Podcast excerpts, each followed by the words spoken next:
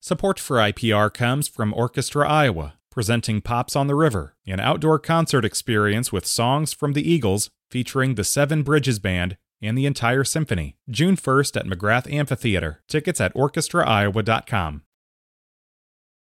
It's Talk of Iowa from IPR News. I'm Charity Nebbe. On January 15th, a new exhibit opens at the Dubuque Museum of Art. It's called Black Thread. It's a large scale, immersive exhibit created by Des Moines based artist Jill Wells.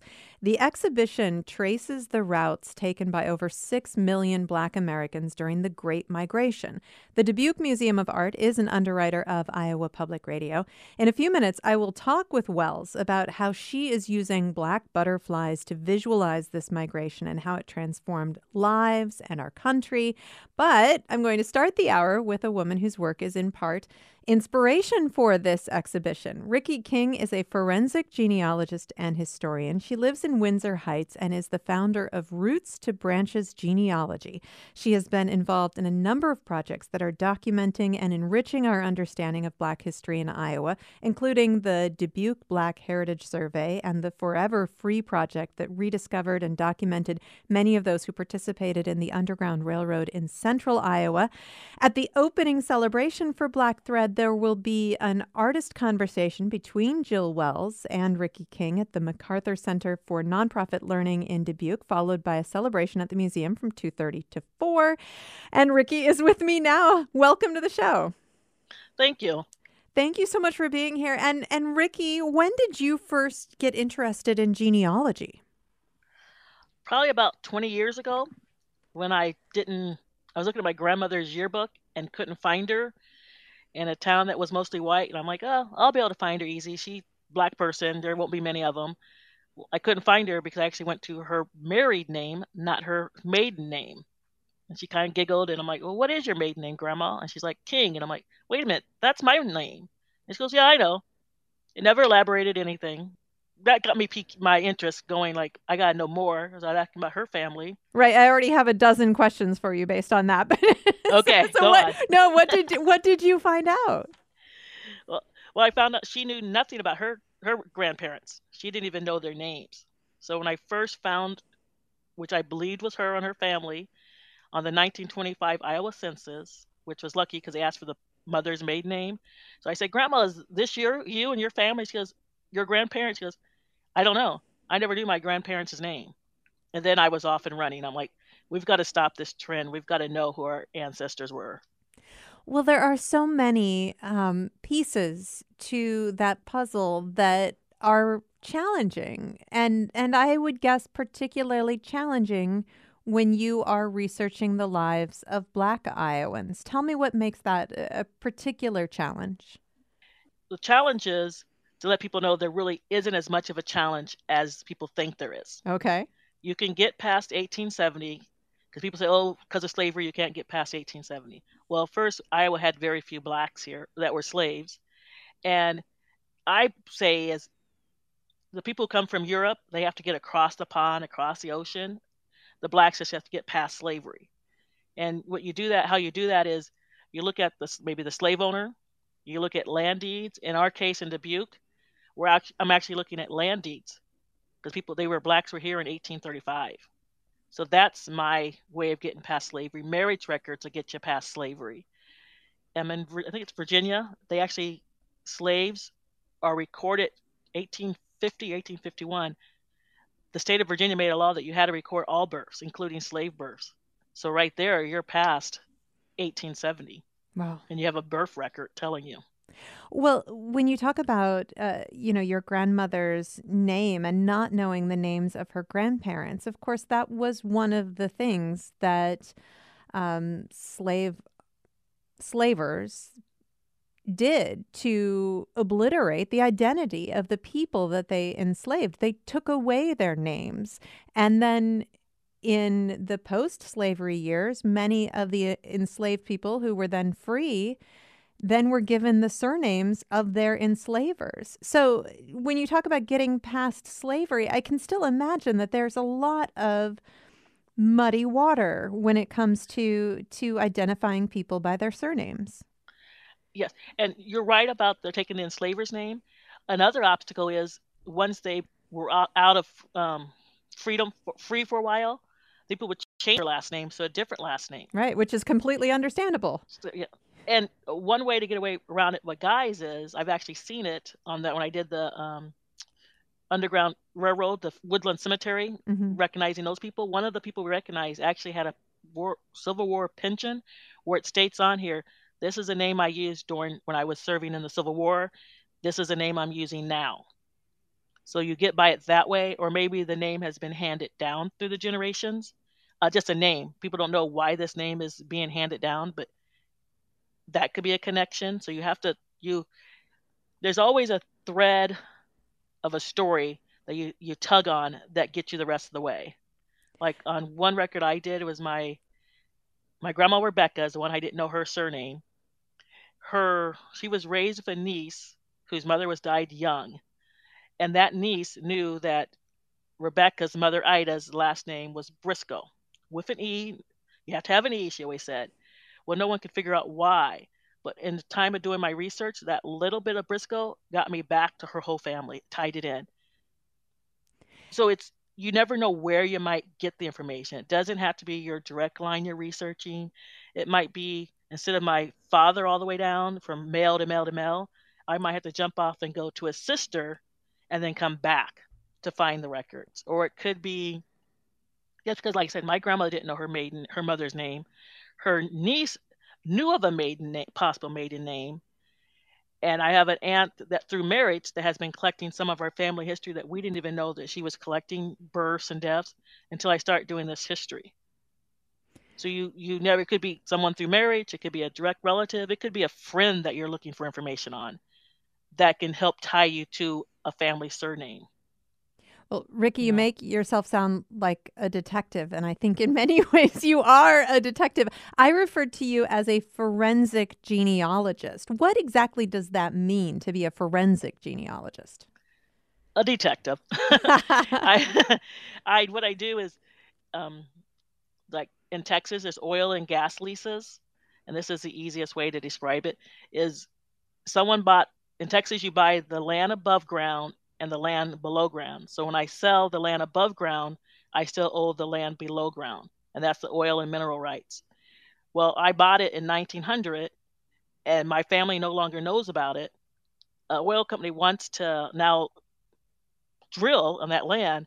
They've got to go find out who the descendants are of that person who bought it in 1900, bring it all the way up to the day, and then get them to sign over to let them drill or sell the line, sell their mineral rights to them. Wow. And that's, or it could be as recent as someone died and they have an error and no one knows how to find that error, and I go look for that error.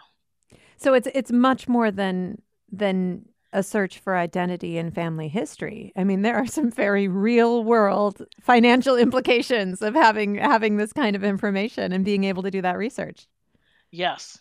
And I actually that's the fun part for me is that detective work, really going out there and finding those little bits and nuggets for people.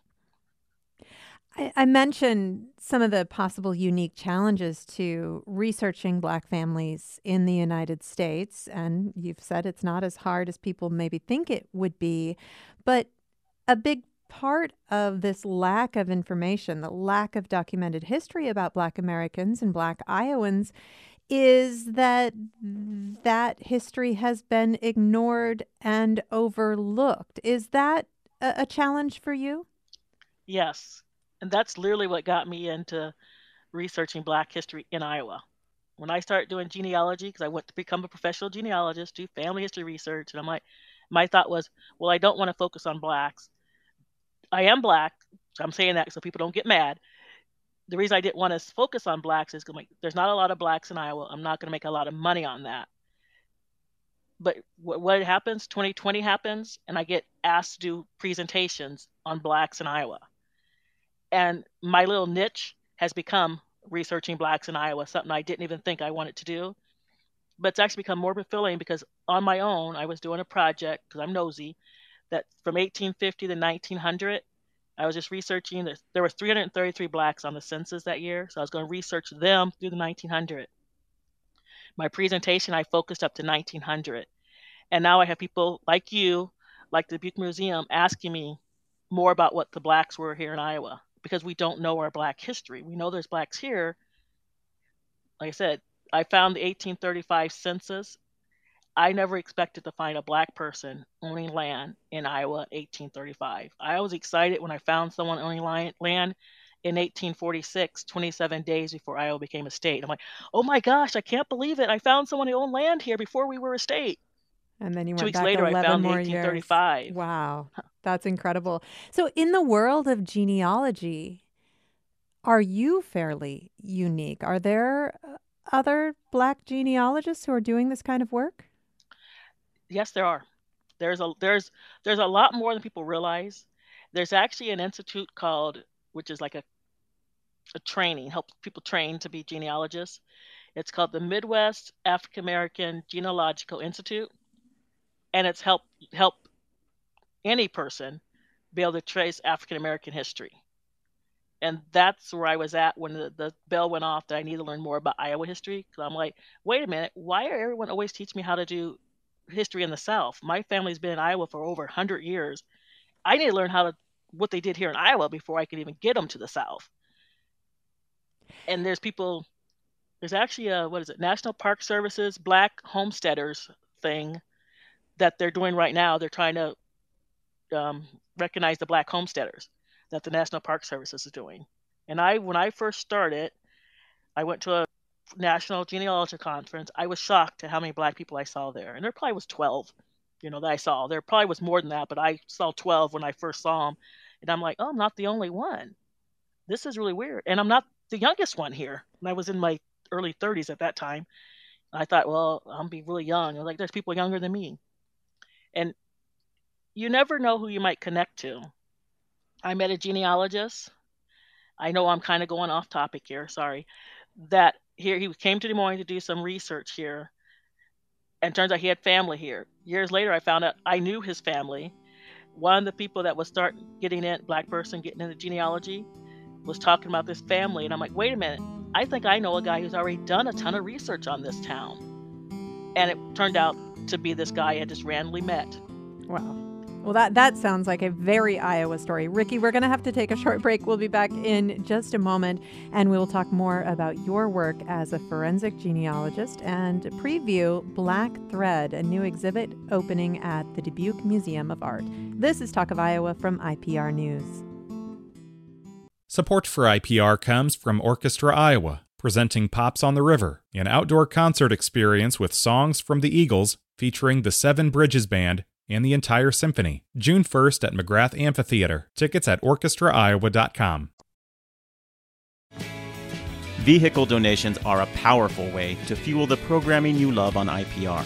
If you've got a clunker or a classic that you've been considering parting ways with, visit ipr.org/vehicle to learn more. It's Talk of Iowa from IPR News. I'm Charity Nebbe. Coming up on January 15th, a new exhibit opens at the Dubuque Museum of Art. It's called Black Thread. It is a large scale immersive exhibit created by Des Moines based artist Jill Wells. The exhibition traces the routes taken by over 6 million Black Americans during the Great Migration. The Dubuque Museum of Art is an underwriter of IPR. And coming up in a few minutes, I will talk with Jill Wells. But right now, I'm talking with somebody whose work is part of the inspiration for this new exhibition. Ricky King is a forensic genealogist and historian who lives in Windsor Heights and is the founder of Roots to Branches Genealogy. And Ricky, just before the break, you were talking about some of the uh, amazing coincidences and connections that you find in researching Black Iowans. And that just sounded so Iowa to me because so often, you know, when you start up a conversation with somebody who's not from the state, they say, Oh, you live in Iowa. Do you know this person? And it seems like a ridiculous question, but then you do because you went to high school with their cousin or something like that. So, I mean, there's an advantage to, uh, to living and researching in a relatively small state where I can imagine you find interconnections like that all the time. Yes. And I'm so glad you brought that up because this is how Jill and I actually we didn't meet because of this. We met because of the presentation and her art exhibit. And I'm like, you know, I'll try. I'm doing my presentations about Black migration in Iowa, pioneers. And I was like, you know, let me try to tie Jill's family into this presentation. It'll make it more cohesive and it'll be more fun. So we met and we talked, and I was starting to do a little bit of family history. And it turns out her family's from Centerville, Iowa. And I'm like, oh my gosh, my family's from Centerville, Iowa. And we got talking more and said Simon Estes is from there. My um, two times great grandfather um, taught at the same church Simon, Simon Estes attended, but not when Simon Estes was there. And so we just we went on did some more research, and what do we find is a marriage record of her family. It's Charles Simmons and Pearl Washington are they her second great grandparents. And I'm like, oh, their marriage record. And I'm like, oh my gosh, you won't believe this, Jill.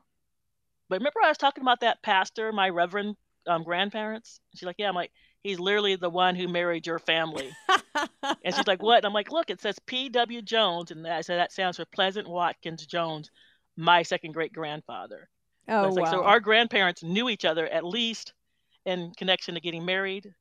In my research, I believe they might have actually worked for a little while as coal miners together. Because you know Centerville isn't that big if you're from Iowa, isn't that big of a town. Right. Again, that con- random connections, like you just mentioned. That's amazing. Well, and and I can imagine also that segregation probably led black Iowans to have more interactions with each other. Segregation and uh, the fact that, you know, so many people disapproved of intermarrying between people of different races that would have kept these Iowans, these black Iowans, in connection with one another over time. Is that true? Yes. I can give you another example of that if you want one. Sure. My mother and father, when, when my mother left Centerville when she was eight years old, moved to Muscatine, Iowa. My dad's from Burlington, Iowa. My mom's upstairs neighbor was Pat um, Flagg. I can't think of her maiden last name at the moment. Um, but when mom was 12 years old, she said, "Oh, you you need to meet my nephews." Her and her sister um, Billy. They went to Burlington met the nephews. No big deal. Six, seven years later, mom's 18 years old. Who does she meet? My father. And she finds out later that as they're going through their marriage introductions and people, that her upstairs neighbor, Pat, was my dad's Aunt Minnie the same person that that introduced them when they were 12 years old and they hadn't remembered meeting before. Oh, how funny. That's great. That is a wonderful story. So in in your work, I mean, you you're helping people take advantage of rightful inheritance, but you're also helping people discover their identities and to learn about their families. You are bringing Black Iowa history to the surface in so many ways. As you said, Black Iowan landowners date back to 1835, which is extraordinary. And you have been involved in the Dubuque Black Heritage Survey, which is a project that was designed really to demonstrate that there were Black citizens who were part of Dubuque before 1950. Right. Okay, so tell me, tell me how. I mean, I guess I would assume that there were Black citizens of Dubuque before 1950, but tell me why that was a question. Uh, the city planner, Chris Happ Olson, she came to me and asked me like, "Well, I'm thinking about doing this project. Is this something that's even possible?" And I'm like, "Yes." And she goes, "I moved to Iowa, and people are telling me blacks haven't been here since 1950. That's when they first showed up in Dubuque. And like you, like, well, no, there's always been blacks in Iowa. They're like, black population had dropped so much from statehood to down to about, I think, the 12, 12 families in 1950s were there. So people didn't realize I have friends that said they never saw a black person in Dubuque the whole time they lived there, mm. and they were born and raised there, because they stayed in their own little community section. If they went to a Catholic church, they didn't have blacks at the church in this Catholic school. I mean, so they never saw anyone, and the, you know it was random that they might see see someone. It could be thinking someone passing through town. So that's how it came to be. People didn't think there was a lot of blacks there, and you're like, we've got to show these people that there were there was blacks here long before. We've got to get our his, history out here, and the project only goes to 1980. And I'm saying that because after 1980, I think it's 1990 is where there was a racial incident. It's not we're not covering that, not because we don't want to cover that racial incident that happened. We stopped at 1980 is because it's 150 years. Mm from when Dubuque pretty much formed, and the the preservation office. You have to have be at least 50 years old for it might qualify to get on one of those historic preservation databases.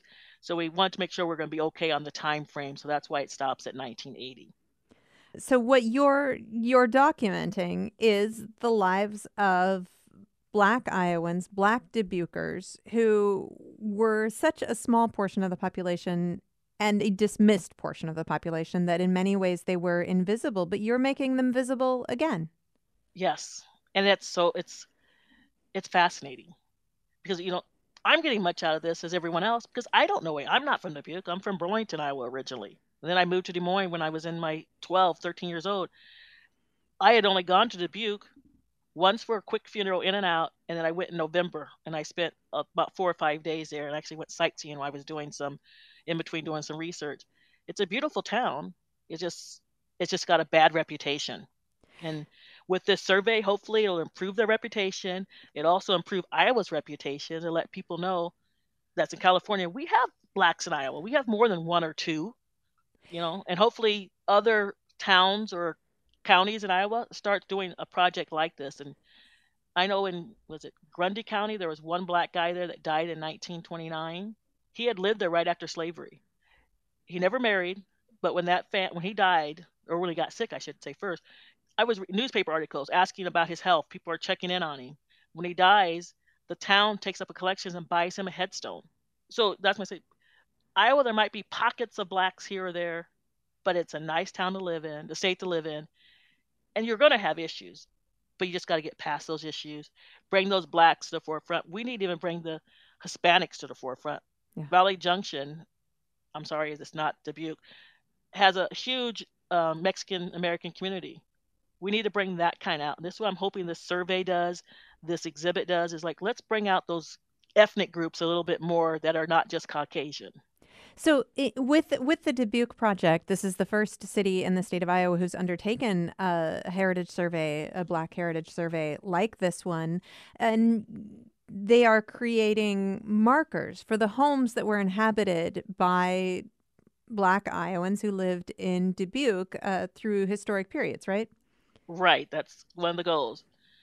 Like the 1835 land deed, when I found that, it just says that they bought this. It's uh, Nathaniel and Char- Charlotte Morgan as the homeowners, and it said they bought lot number one in the city of Dubuque. We're like, how are we going to figure out what lot number one is? And then the city planners up there, Chris and one of her coworkers, are like, wait a minute, there's a bar called lot number one here you don't think that bar is literally the lot that we're looking for. Oh wow. Is it? it is. oh my gosh, that's amazing. so I can't wait to hopefully we get a plaque outside that bar. And it turns out that area, the, some of the people I'm researching, I'll throw their names out there. It's like Anton Arthur, Jean Baptiste Aaron. They knew each other and they live close together and work close together. So I'm finding ties of these early blacks. I'm showing that they were connected. Like I said, a small pocket that they have connected connections. The Aaron and Arthur, they died within a year of each other, and their estates are suing each other. Oh wow! For money that's owed. Oh my goodness! I'm so ta- that shows the connections. Yeah, I'm talking to Ricky King, a forensic genealogist and historian who lives in Windsor Heights, and uh, we are talking about how some of her work is part of the inspiration for this new art exhibition called Black Thread that opens at the Dubuque Museum of Art on January 15th. And Ricky, I want to talk a little bit about the Great Migration because um, I will tell you that when I grew up in Iowa and I went to school in Cedar Falls and I learned about the Great Migration, I did not learn about Black Americans coming to Iowa, which seems ridiculous since Cedar Falls is connected with Waterloo, Iowa, which was one of the destinations during the Great Migration. But this is another part of our Iowa history that just isn't part of the narrative. Iowa gets overlooked. Black history in Iowa gets overlooked. So I think that that's those are two big elements to to that not being in my history textbook, you know, when I was growing up. But Iowa was a part of the Great Migration, wasn't it? Yes. And I think we started a little earlier than the Great Migration because we had coal miners come in 1880 and that's when a lot of people from Virginia and out east came to Iowa when we think of the Great Migration of 1930s ish, mm-hmm. we're thinking Chicago, Detroit. We're thinking like Missouri and Iowans going east, and said they were coming west early. And that's, I shouldn't say that's a big majority when the blacks moved Iowa. But it's an important it's, part of the story. Yes, that's that's it. Yes, and that's I Jill and I's family. I both of us both of them were coal miners, and I think they both saw the same newspaper ads or similar newspaper ads that were recruiting blacks to come work, work in the coal mines, and that's how they were ended up in the same area. That's why I think it's in newspapers because they ended up working and living so close together. So, I mean that that was an opportunity for Black Americans to make a living and you know live a more prosperous, more free life. Did a lot of those Black Iowans who came during that time did they stay in Iowa? Did they build lives here? Yes. And that's one of the things I want to prove at some point as one of my side projects is to show that they stayed and they're still prospering here my family's still here. Jill's family's still here. Um, a lot of the people who worked in Buxton, Iowa, which was the big black coal mining town that was considered a utopia, their descendants are still here. They've moved to Des Moines. And so a lot of those coal mining people that came that lived in that came for Centerville, Lucas County, once the coal mines started dying out, they went some of them went west for different coal mines. Others came up north to Des Moines and lived and worked in Des Moines. So there's a lot of descendants here in Des Moines that their families were former coal miners. I just wish I could get them to want to do their own family history research or want to investigate it. Yeah. Well, maybe maybe you are doing that right now. But I mean, Ricky, I, I, can imagine that your work has meant so much to many individuals. But I'm curious about you. How has discovering this depth of history and and being empowered to uncover forgotten history in Iowa. How has that changed the way you think about being a black woman in Iowa? Hmm. That's actually a really good question. I haven't thought of it that way. One thing is I I never considered myself a writer.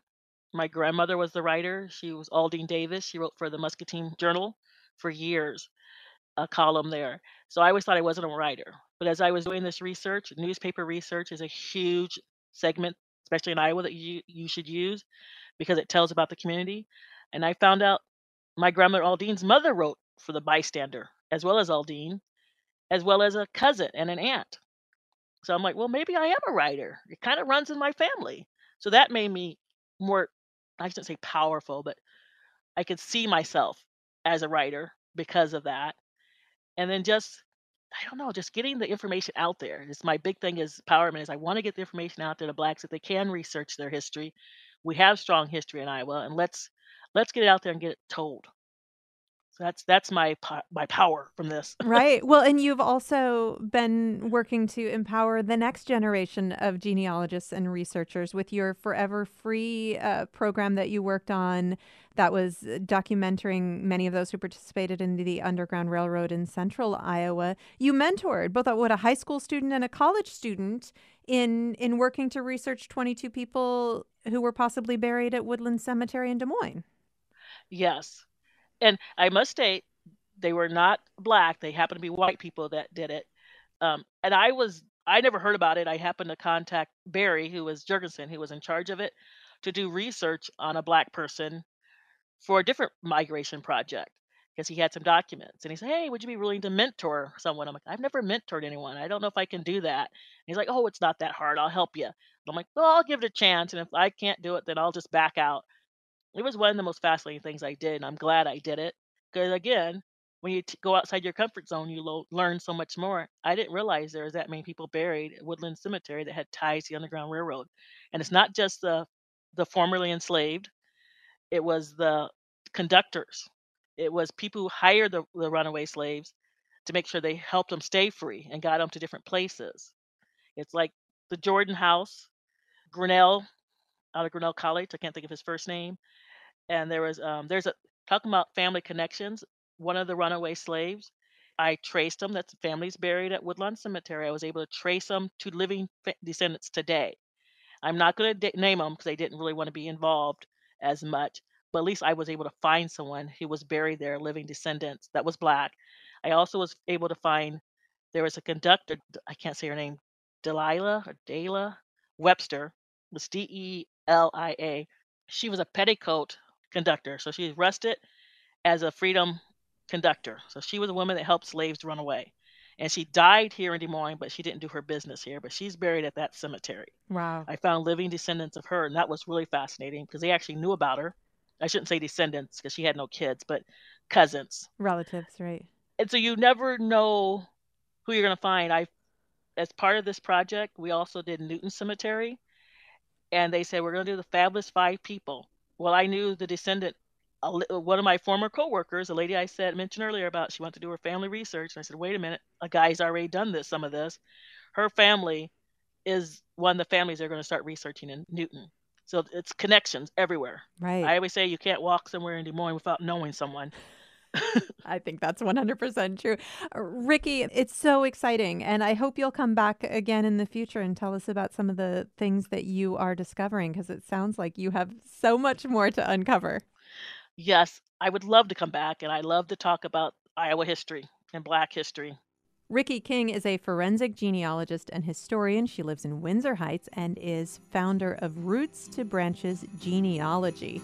She is part of the opening celebration for Black Thread, a new exhibit at the Dubuque Museum of Art on January 15th at 1:30. She'll be in conversation with artist Jill Wells talking about Black history in Iowa. Following that, 2:30 to 4, there's the opening celebration for Black Thread in the lobby of the Dubuque Museum of Art. This is Talk of Iowa from IPR News. Powered by Iowans and empowered to tell Iowa's story. IPR is where news, music, and culture meet. Thank you for listening and supporting your local NPR network station. It's Talk of Iowa from IPR News. I'm Charity Nebbe. In the lobby of the Dubuque Museum of Art, over 4,000 black butterflies move over and across the walls, moving into white spaces. It's a visualization of the Great Migration. The exhibition is called Black Thread, and it's created by artist, mentor, and activist Jill Wells, and it opens with a public celebration on January 15th from 1 to 4 p.m. The Dubuque Museum of Art is an underwriter of Iowa Public Radio, and Jill is with with me now. Hello, Jill. Hello, Charity. Thank you so much for being here. And I would love to hear about your inspiration for this exhibit. Absolutely. Black Thread presents the journey and the geography of one of the largest movements of people in United States history and really reconsiders this historic phenomenon known as the Great Migration, which in itself that is the primary inspiration of this exhibition. So, so, the Great Migration, looking at 1910 between 1970, when over 6 million African Americans from the South migrated to industrial cities of the Northeast, Midwest, and the West. That's the thing right there, the primary. So those 4,000 black yeah. butterflies mm-hmm. symbolize the 6 million black Americans who moved. Mm-hmm. It's a very immersive experience. And so when I was thinking about how to have those conversations and looking at this educational component of the movement of those individuals from the south to the north. The walls of the museum become the spaces for those sections of the map to be um, kind of broken down.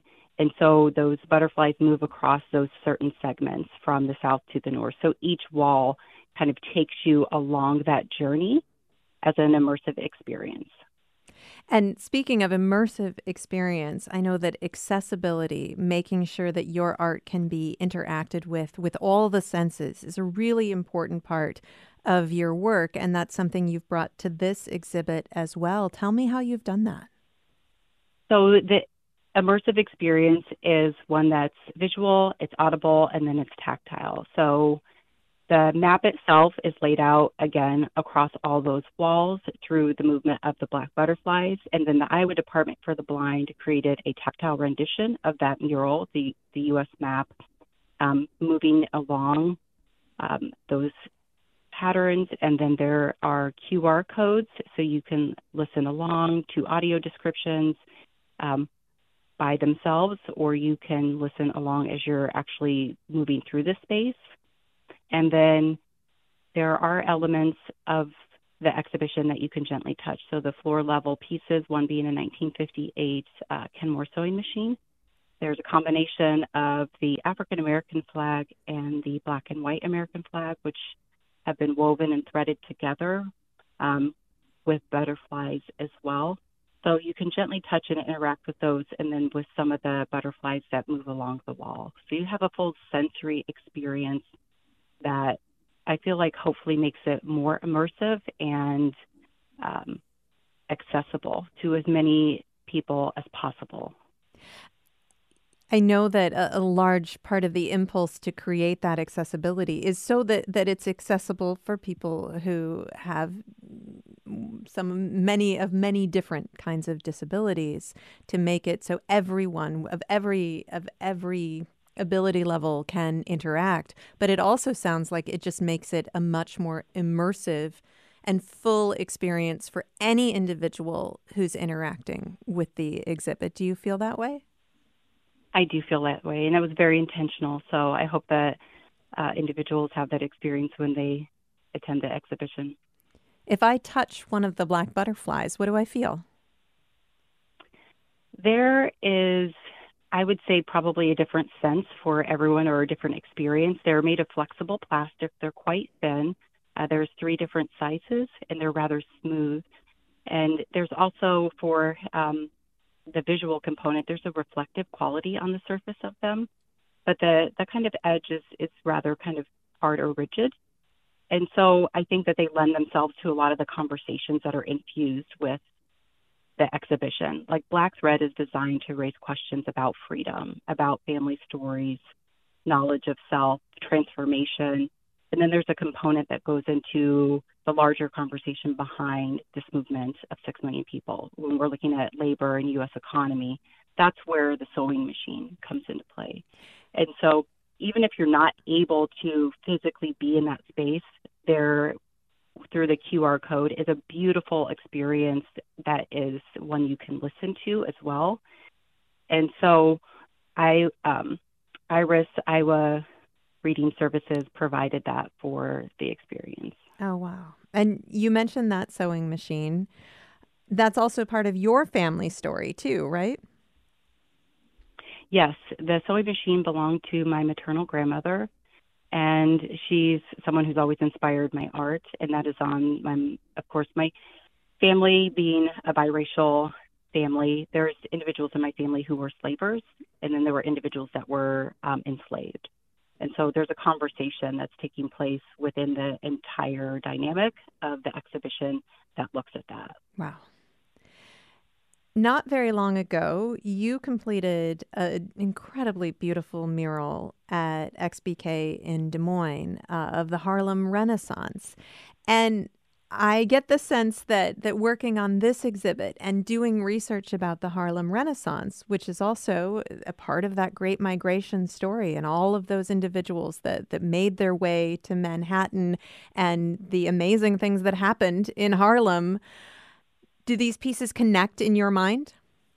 Absolutely. That's really one of the primary places when I was researching that mural and looking at the Harlem Renaissance that piqued my interest into the deeper story of the Great Migration, like what led to this site. And so I started to dig back. And when I did that, I think in order to fully understand that kind of push and pull pull factor of the Great Migration, looking at the American Civil War and then World War One allows for um, a lot of questions to be answered.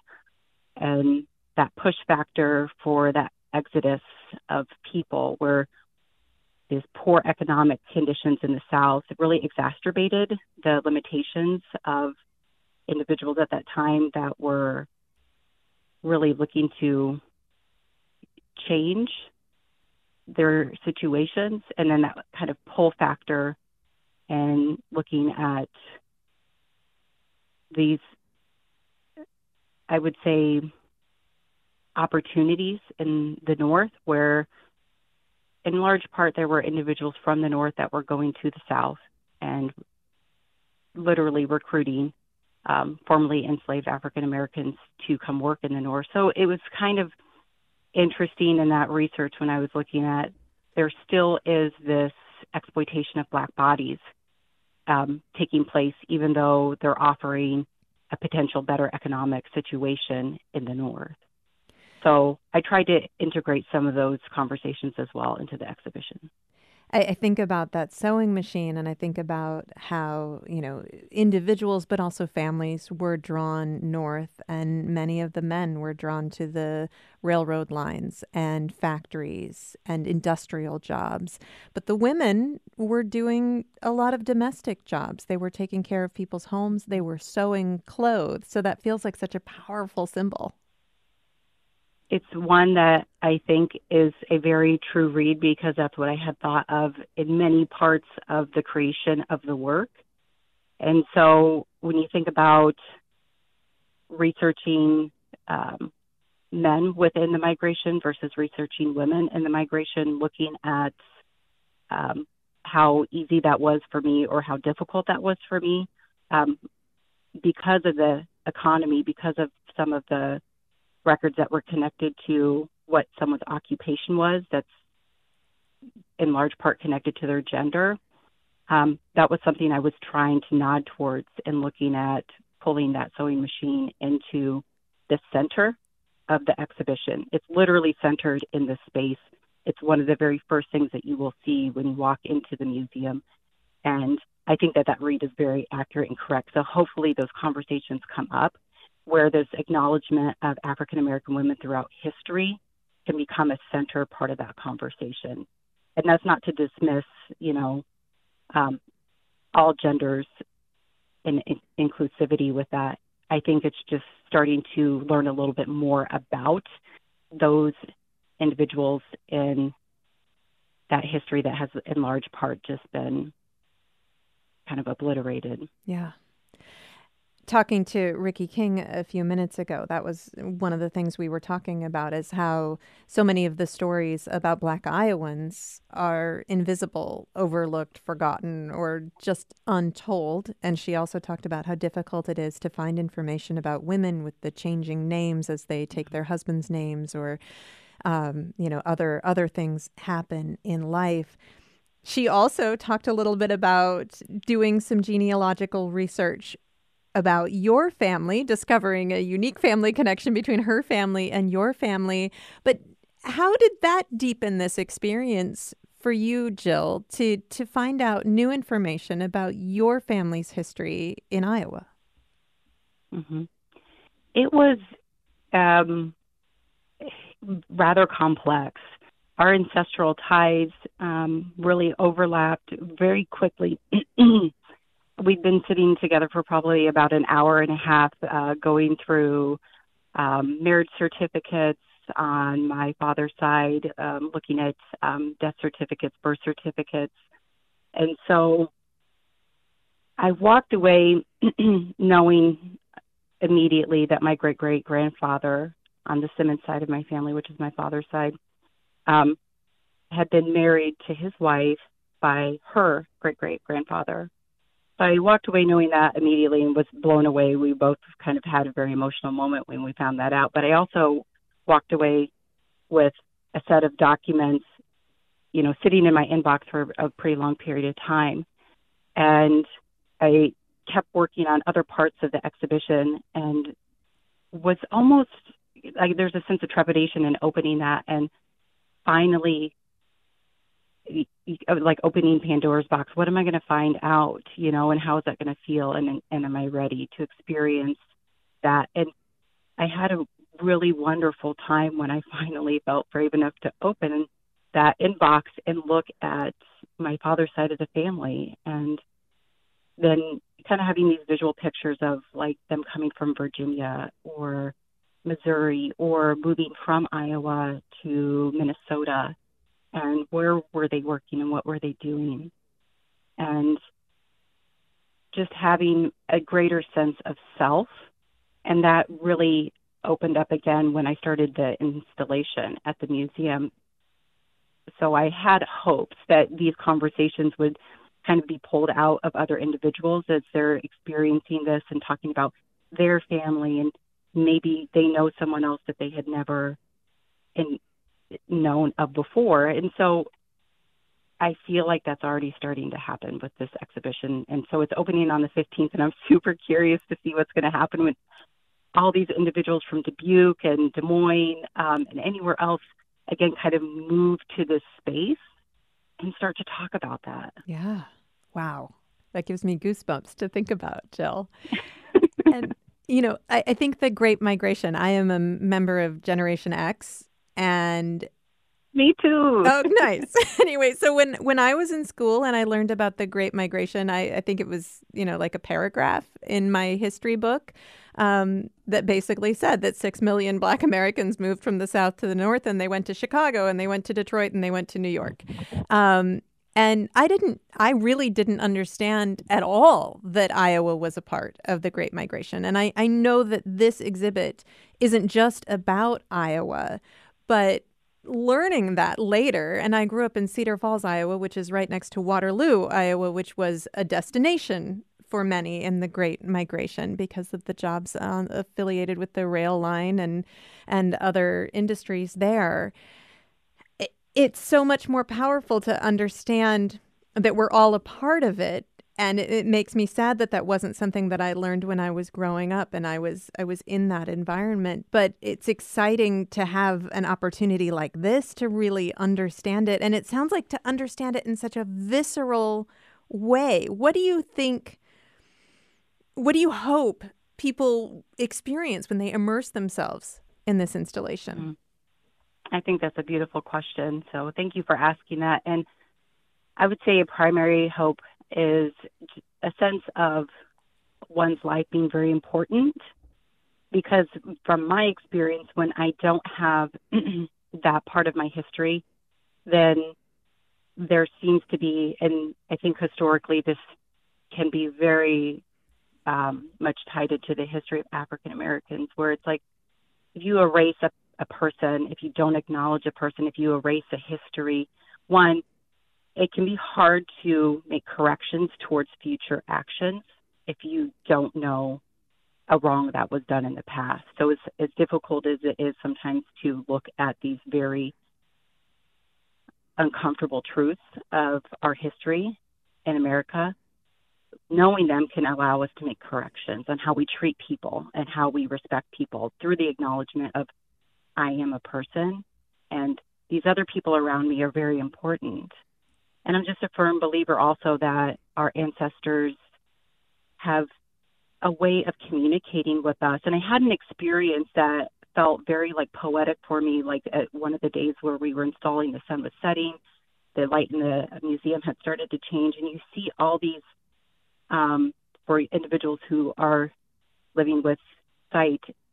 There is an experience, and I would love to convey this for individuals who are living with different levels of sight impairment, where there's this shadow and these different shadows that are present on the wall. So there's this physical thing that you can touch, this butterfly, but then it leaves this kind of like residue through the shadow on the wall. And it felt very much like the past being present wow. through that shadow. I, and so, yeah.